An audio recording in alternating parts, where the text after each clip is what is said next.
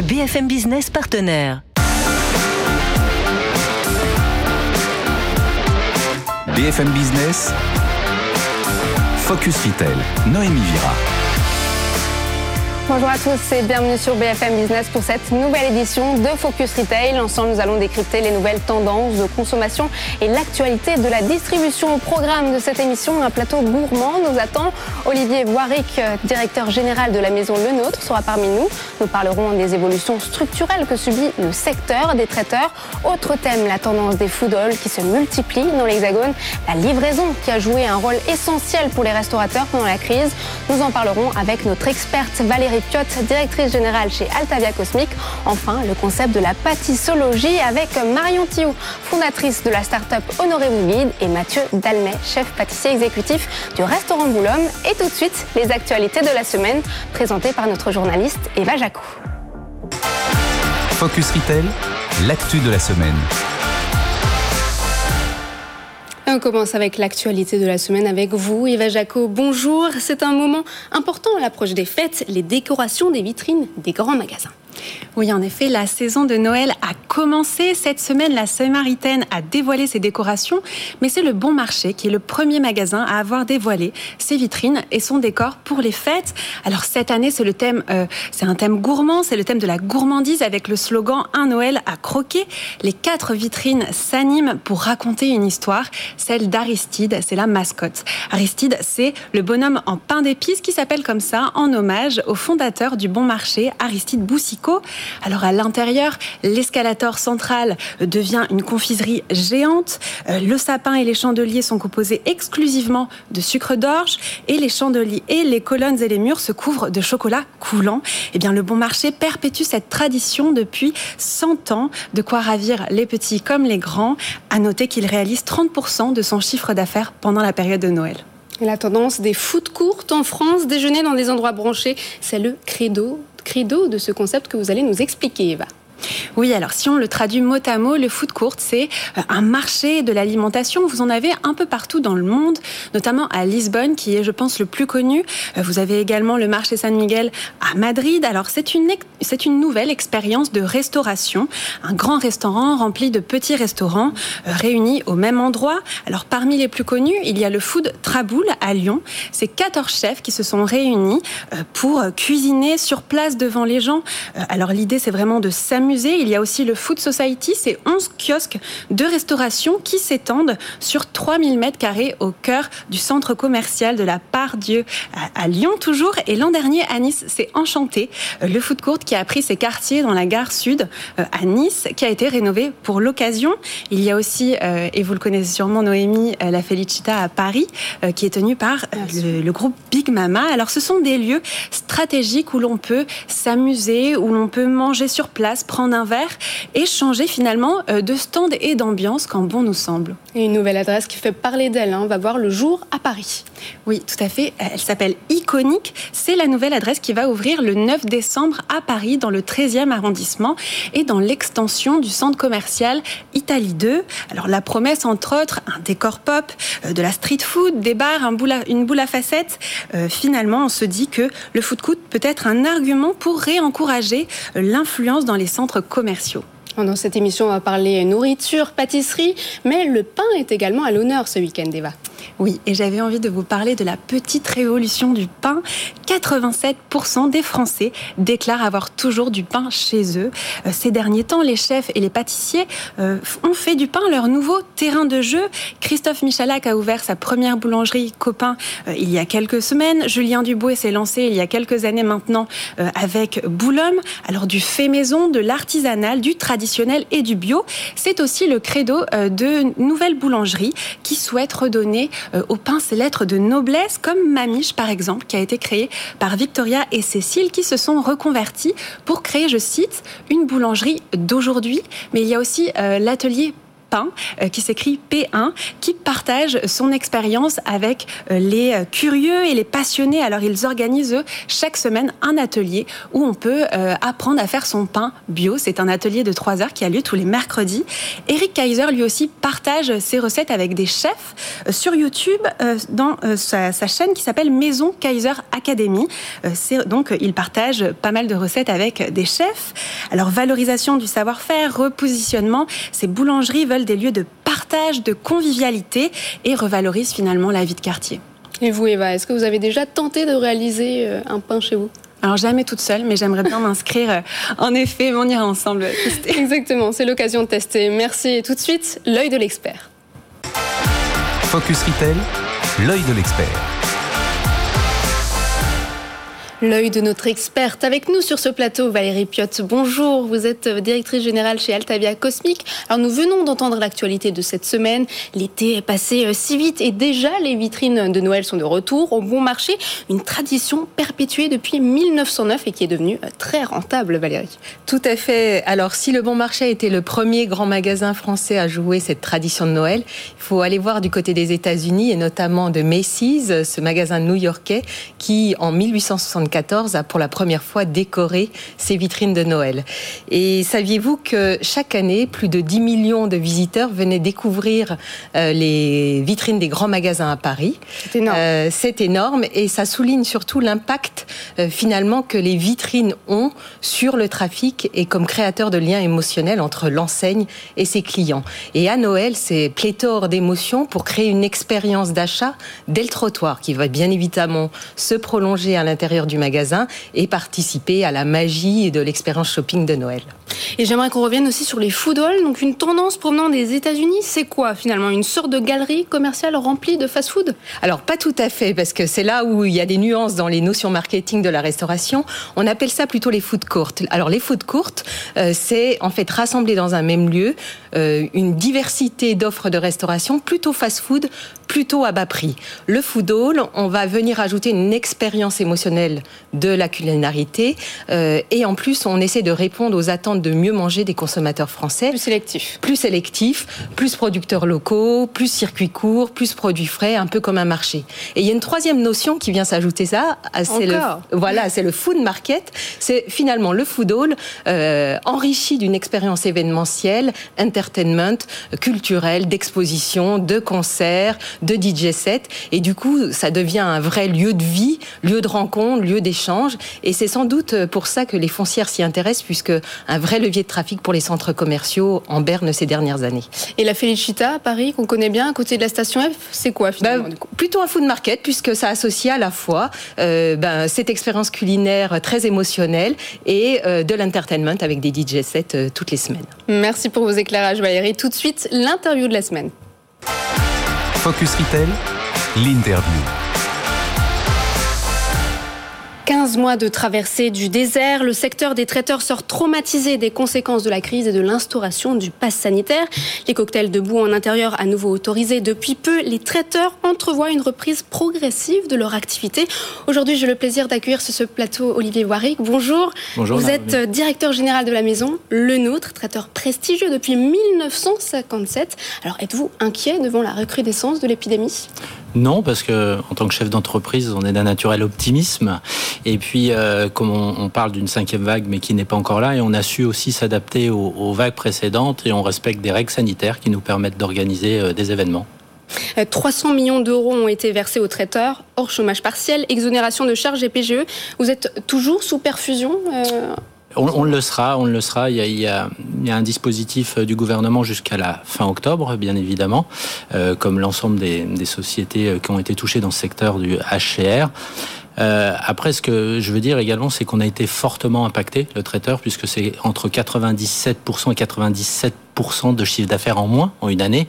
Donc, il était euh, normal, mais euh, également on peut remercier le gouvernement de nous avoir aidés, puisque aucune entreprise n'aurait pu euh, passer une telle, une telle tempête. Et il y a aussi d'autres dispositifs maintenant, puisqu'on voit plus loin, tels que l'APLD, qui va nous permettre de nous adapter à ces soubresauts encore épidémiques que j'espère bientôt terminer. Le secteur subit de fortes évolutions structurelles, le secteur des traiteurs en général.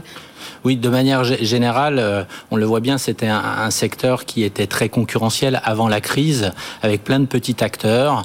Euh, on sent bien qu'il y a une concentration hein, euh, de notre secteur où seules les, maisons solides, comme la maison Le Dôte, mais également comme les traiteurs d'événements parisiens, qui regroupent les sept plus grands traiteurs, dont le nôtre font partie.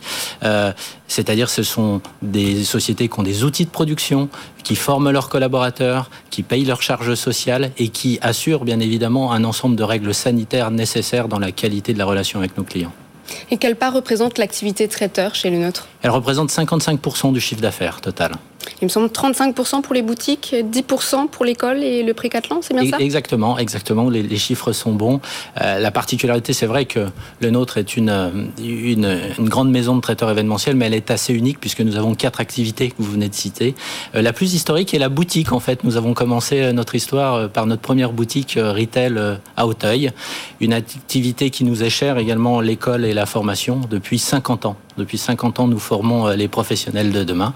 Et le précathlon qui est l'excellence française, euh, trois étoiles Michelin avec Frédéric Anton.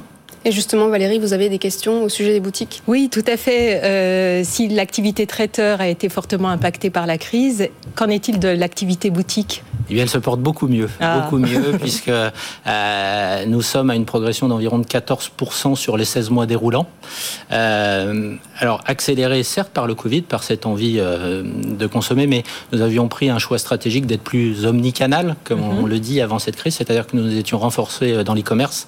Et donc, on a vu un boom également de l'e-commerce qui ne, ne, faiblit pas, hein, et, et qui va être une important pour nous puisque à Noël, 50% du chiffre d'affaires de l'e-commerce total de l'année va se passer à Noël. Ah oui. Donc il va falloir être prêt, hein, bien évidemment. Euh, mais euh, étant donné que nous avons une clientèle à 95% française dans nos et que nous avons un large portfolio d'offres. Alors quand je dis large, c'est-à-dire qu'on a 10 familles sucrées salées, c'est-à-dire que on, est capable d'assurer tous les moments de la vie du réveil au coucher euh, pour l'ensemble de nos clients. ça a été un véritable succès. le retail en ressort grand de cette période. D'accord. Et du coup, cela signifie que vous voulez déployer votre réseau Puisque il me semble que vous avez une dizaine de boutiques. On a 11 boutiques. 11 euh, boutiques. alors, en fait, notre ambition, elle est un peu plus grande, c'est qu'on veut se déployer dans le monde, en fait. Ah. Et donc, euh, euh, historiquement, nous étions déployés dans quelques pays sous forme de franchise. Et même pendant la pandémie, nous avons ouvert un nouveau pays, qui est la Chine, qui comme tout ce qui se passe en Chine, on le pensait petit et en fait il va falloir penser grand puisque ça se développe à une rapidité incroyable puisque nous avions nous avons ouvert une boutique il y a un an. Euh, en fin d'année, nous en aurons quatre et on doublera l'année prochaine. Donc euh, on a vraiment euh, la volonté d'être de la diplomatie de la gastronomie française et de porter cette excellence française à travers le monde. Magnifique. Alors Valérie, je vous vois saliver hein, ah. sur euh, les pâtisseries qu'on voit sur le plateau. Est-ce que vous pouvez nous expliquer qu'est-ce que vous nous avez Oui, alors historiquement à ma droite, euh, vous avez la feuille d'automne créée par notre fondateur Gaston Lenôtre. Euh, c'est un, c'est ce que j'appelle un intemporel, c'est-à-dire c'est une recette qui devient maintenant une recette nationale au patrimoine français, donc qui a été créée par Gaston Lenôtre, qui est demandée dans le monde entier, qui n'est jamais sorti de nos rayons, qui est servi aux traiteurs, qui est servi en boutique également et qui est appris à notre école de formation, puisque l'école, au-delà du patrimoine vivant français qu'on essaye de transmettre, on transmet aussi la créativité et les recettes de le nôtre. Donc, ce qui fait un petit plus quand on vient à l'école. À, ma gauche, vous avez euh, le calendrier de l'Avent, euh, puisque c'est bientôt, c'est bientôt Noël et ça va être Noël en Provence. C'est le, le, choix que l'on a fait en, janvier dernier, parce qu'un Noël dans le retail, ça se prépare très longtemps à l'avance. C'est un fruit d'effort des équipes incroyables et généralement la récompense c'est le mois de décembre pour nous et on espère qu'il sera euh, bien évidemment euh, très bon. on a vous proposer même de la fougasse problématique. la thématique elle est totale, c'est-à-dire que pour nous Noël, le choix depuis deux ans, c'est les régions françaises et le terroir et la richesse des régions. Il y a un an, on hommage à notre euh, chef de la création, euh, Denis, euh, Denis pardon, Guy Krenzer, qui est alsacien. On a fait Noël en Alsace et on s'est dit bon quelle est la plus belle région après l'Alsace qui peut nous apporter de la chaleur et de l'envie de ah, se vous retrouver. là, je suis alsacienne. donc, on a pris un Noël en, en, province et on l'a décliné pour l'entièreté du repas. Euh, en commençant par le goûter, parce que chez nous le goûter c'est important, mais par l'apéritif, les mets, les desserts bien évidemment. Les 13 desserts. et les 13 desserts, vous avez raison.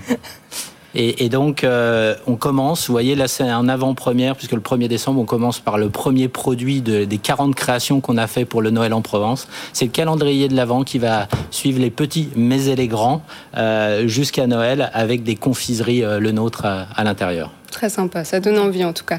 Vous avez parlé de l'école que vous venez d'inaugurer. Donc, est-ce que vous pouvez nous expliquer C'est un peu la Silicon Valley de la gastronomie?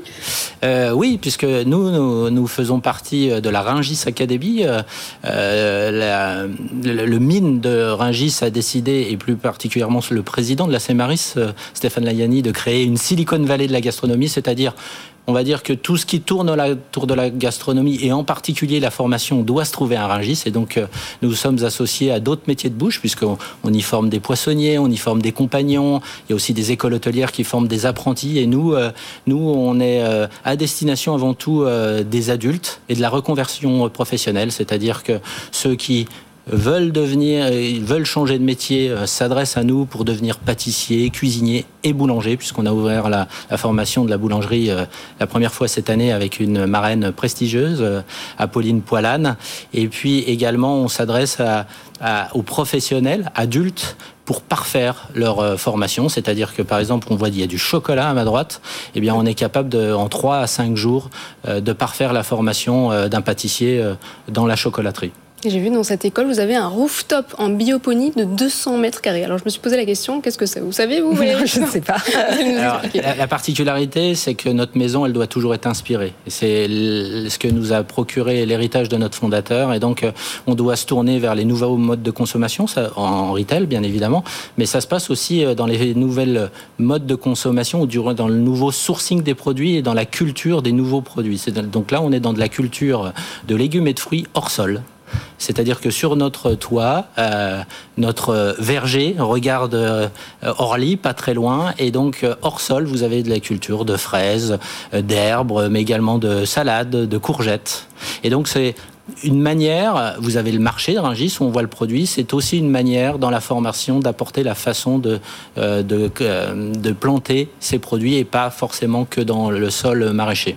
Et dans cette démarche, j'ai vu que vous faites même du lombricompostage. Ça aussi, c'était une nouveauté pour moi. oui, parce que euh, quand on est engagé euh, dans notre profession et en particulier la maison Le Nôtre, on fait attention euh, à la qualité de nos produits et plus particulièrement au sourcing et, à la qualité des ingrédients, où on évite d'avoir que des produits sains, mais on fait attention également au gaspillage. Et nous, c'est une lutte qui est inscrite dans notre manifesto comme euh, puisque nous appartenons au groupe Sodexo et, le groupe Sodexo est très vigilant également euh, dans le gaspillage. Donc, euh, on a un, grand parti pris à l'école, c'est d'être pratiquement à zéro gaspillage. Ça veut dire, ça veut dire qu'on a eu aussi un parti pris dans la façon dont on nourrit nos élèves, c'est-à-dire que les élèves, une partie, une grande partie de leur production sert également à leur déjeuner au quotidien ou au petit déjeuner ou au goûter, parce que je reviens au goûter. Le goûter est très important. On a compris que vous aimez bien les, les goûters. Donc vous formez à la cuisine de demain, c'est votre démarche RSE. Merci beaucoup Olivier Voirec. Je rappelle que vous êtes directeur général de la maison Le Nôtre. Et tout de suite, euh, le chiffre et le concept de la semaine. Focus Retail, le chiffre de la semaine. Alors que de nombreux restaurateurs ont été contraints de fermer leurs portes pendant la crise sanitaire, la livraison a joué, elle, un rôle essentiel, Valérie. Effectivement, plus 47% de croissance de la livraison de repas à domicile en deux ans, selon euh, les chiffres de Food Service Vision. Alors évidemment, ces chiffres, euh, il faut les remettre dans le contexte de fermeture des restaurants. Euh, les consommateurs ont souhaité quand même vivre l'expérience de restauration à domicile. Ce qu'il faut malgré tout souligner, c'est que la livraison à domicile n'a pas servi toutes les formes de gastronomie, puisqu'il s'agit avant tout des fast-foods, des burgers, des pizzas et de restauration asiatique commandez aussi euh, Pas tout à fait. et c'était une opportunité pour les restaurateurs de rester en survie pendant euh, ces fermetures, tout en se transformant digitalement, puisque ça leur a permis de développer un nouveau service omnicanal, soit de click and collect, soit de livraison. Néanmoins, c'est un pis-aller parce qu'aucun des restaurateurs ne s'y retrouve économiquement. Euh, ce n'est pas rentable pour eux, puisqu'il y a des frais de livraison, frais de logistique et souvent frais de commission des marketplaces comme Deliveroo et Uber Eats. Donc finalement, l'enjeu pour les restaurants, c'est de retrouver un équilibre entre faire revenir les clients dans le restaurant, ce qui n'est pas encore le cas euh, pour tous les restaurateurs, tout en offrant des nouveaux services omnicanaux pour répondre aux attentes des consos. Et puis on est toujours heureux de pouvoir avoir une belle table au restaurant. Merci beaucoup Valérie. Tout de suite, le pitch de la start-up. Focus Retail, le pitch. La tarte aux pommes, le fondant au chocolat, le millefeuille ou encore les chouquettes. On a tous une petite douceur qui nous rappelle notre enfance, telle une Madeleine de Proust. Petite, vous avez dit, votre grand-mère a confectionné euh, les euh, gâteaux et de là est venue votre passion pour la pâtisserie. Marion Thiou, bonjour. Vous êtes euh, fondatrice de la start-up Honoré vous guide et pâtissologue. Et à vos côtés, Mathieu Dalmet, chef pâtissier exécutif pour le restaurant Boulogne. Alors, vous allez nous expliquer c'est quoi la pâtissologie? Ben, Bonjour Noémie. la pâtissologie, en fait, c'est l'art de la dégustation de la pâtisserie. Alors en faisant le parallèle avec l'œnologie pour le vin, on s'est dit mais pourquoi ne pas utiliser nos cinq sens pour vraiment passer du temps à déguster? Il n'y a pas de raison qu'on avale aussi vite les gâteaux euh, et qu'on ne s'attarde pas un peu plus euh, en pleine conscience dans la dégustation. Donc c'est une méthodologie tout à fait euh, nouvelle, un, nouveau néologisme que, oui, vous avez. On peut dire ça, tout à fait. Et vous êtes auteur du livre donc Comment j'ai dégusté mon gâteau. Vous avez collaboré avec Mathieu Delmet pour ce livre. Comment avez-vous, euh, euh, qu'avez-vous pensé du, projet de Marion bah, Ce qui m'a intéressé en fait dans, le projet avec Marion en premier lieu, c'est qu'aujourd'hui avec les réseaux sociaux, on est très axé seulement sur le visuel quand on va parler de, de gastronomie. Et je trouvais que du coup c'était un moyen intéressant, pédagogique, de remontrer aux gens qu'il n'y avait pas seulement le côté visuel, et que dans un gâteau, par exemple, aujourd'hui on a l'impression qu'il faut avoir un peu des cœurs coulants partout, et bien même dans un opéra, par exemple, on a des, des couches de ganache ou de biscuits, eh ben il peut y avoir autre chose que, que derrière le visuel et que ben, l'odorat, euh, le toucher, les textures qu'on va ressentir sont au moins euh, voire plus importantes parce qu'au final souvent on se rend compte que le visuel c'est euh, peut-être même le sens qui nous vient en dernier lors de la dégustation. Et dans ce livre, on, trouve quoi finalement des, classiques de la pâtisserie que, que vous avez confectionnés aussi? Alors quelques classiques, euh, quelques gâteaux aussi un petit peu inédits qu'on a, qu'on a pensé avec Marion, euh, mais essentiellement des, des classiques qu'on a essayé aussi de retravailler avec un peu notre touche, comme le fraisier par exemple, où on a mis euh, du mililo, donc une épice assez herbacée qui peut faire penser à la fève de tonka pour ceux qui connaissent. Donc voilà, on, a, on est resté quand même assez classique. Le but, c'est aussi que les gens puissent identifier les gâteaux qu'on présente dans le livre. Et vous, vous travaillez donc pour le restaurant Boulogne. Le restaurant Boulogne, tout à fait. Donc c'est avec euh, le chef Julien Douboué. Il y a un concept inédit, la boulangerie où l'on mange. Expliquez-nous. Euh, bah, en fait, c'est un lieu hybride. Donc euh, il y a une boulangerie-pâtisserie d'un côté, et derrière, on a une grande salle où on a retravaillé le buffet à volonté. et donc, du coup, c'est un peu inédit cette association boutique et restaurant. Et c'est au final, c'est deux concepts qui se complètent très bien. Je reviens à votre activité, euh, Marion. Vous proposez des parcours guidés dans la capitale, c'est bien ça? Oui, exactement. Et c'est un peu de là que vient la pâtissologie. C'était, je souhaitais guider les gens et leur faire découvrir des pâtisseries en se promenant dans Paris. Mais c'était aussi important d'avoir une certaine méthodologie pour leur expliquer ce qu'on allait déguster et en quoi ça allait être différent de simplement euh, faire soi-même un petit tour dans les rues de Paris. Donc voilà, c'est ce que je propose euh, autour de différents quartiers, par exemple à Montmartre. Et on passe par chez Boulogne fréquemment.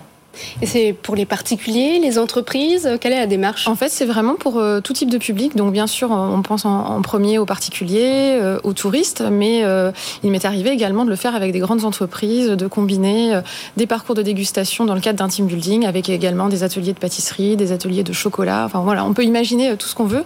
Et puis, ce qui est, ce qui est génial, c'est que bah, quand on parle de gourmandise, tout le monde est, tout le monde est d'accord, tout le monde est partant. Ah bah oui, bien sûr. Je vois quatre thèmes au choix les fruits, le chocolat, les viennoiseries, les tartes et biscuits. Est-ce qu'il y a des tendances qui ressortent?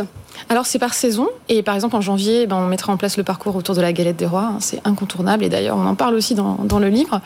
Euh, et après ça peut, ça peut aussi euh, dépendre. Alors malheureusement souvent les gens sont un peu à contre-courant, on me demande du chocolat l'été et des fruits l'hiver. Moi j'essaye vraiment de, garder les saisons et on va plutôt aller, euh, voilà je vais vraiment mettre en avant les fruits l'été parce qu'il faut vraiment profiter de, ces choses-là pour avoir le maximum de, de plaisir à la dégustation. Et combien coûtent ces itinéraires pâtisserie alors c'est à partir de, 50 euros pour une personne dans un groupe. Et depuis juillet 2021, les parcours guidés sont référencés auprès de l'Office du tourisme et euh, des congrès de Paris. Vous visez d'autres publications, d'autres partenaires? Oui, alors malheureusement, quand je me suis lancée en plein euh, confinement, euh, c'est vrai que les touristes n'étaient pas là, mais bien entendu, l'Office de tourisme, c'est pour toucher d'autres personnes, pas forcément que les Français, que les Parisiens. Et donc, de toute façon, les parcours sont disponibles en français et en anglais. Donc, je commence à avoir de plus en plus de personnes qui viennent de l'étranger, du Moyen-Orient, etc. Donc, les, gens sont passionnés à travers le monde de pâtisserie française. Hein. Aujourd'hui, on a un véritable le plateau gourmand hein, devant nous, Valérie. Euh, là, là, encore, est-ce que vous pouvez nous expliquer ce qu'on ce qu'on voit sur le plateau? Ce sont vos réalisations, Mathieu? Tout à fait. Donc, c'est des recettes qu'on peut retrouver et dans le livre et au restaurant également. donc là, on a le Paris-Brest, assez classique, pâte à choux, un praliné croustillant, des fruits secs caramélisés et une crème pour pas dire riche gourmande. Euh, voilà. À côté, on a le cake marbré, donc aussi euh, grand classique qu'on a simplement un peu retravaillé sur le visuel avec cette espèce de, de marbrure un peu tigrée entre le chocolat au lait à la noisette et le chocolat noir. Et là-bas, c'est l'opéra, donc pas du tout sous sa forme classique. Mm. Euh, donc on a une ganache chocolat au café, un biscuit moelleux au café, un praliné feuilletine, donc croustillant à la base. Et dessus, on a voulu un peu faire un petit côté ludique en, imitant un petit peu des petits micados voilà pour, le côté ludique de la pâtisserie. En tout cas, c'est dur de lutter hein, pour, mmh, euh, pas goûter ces pâtisseries. Je vous vois, Valérie, en train de saliver depuis tout à l'heure. Euh, merci beaucoup, Marion Thioux. Je rappelle que vous êtes euh, fondatrice de la start-up Honoré Vougui. Vous êtes pâtissologue et merci à vos côtés, Mathieu Dalmet, chef pâtissier exécutif pour le restaurant Boulogne. Merci, Valérie et merci à vous tous de nous avoir suivis. C'est la fin de cette émission. Vous pourrez la retrouver sur le site et l'application BFM Business, également disponible en podcast. Quant à moi, je vous retrouve la semaine prochaine, même heure, même endroit. À très vite. Focus Retail, la distribution de demain s'invente aujourd'hui.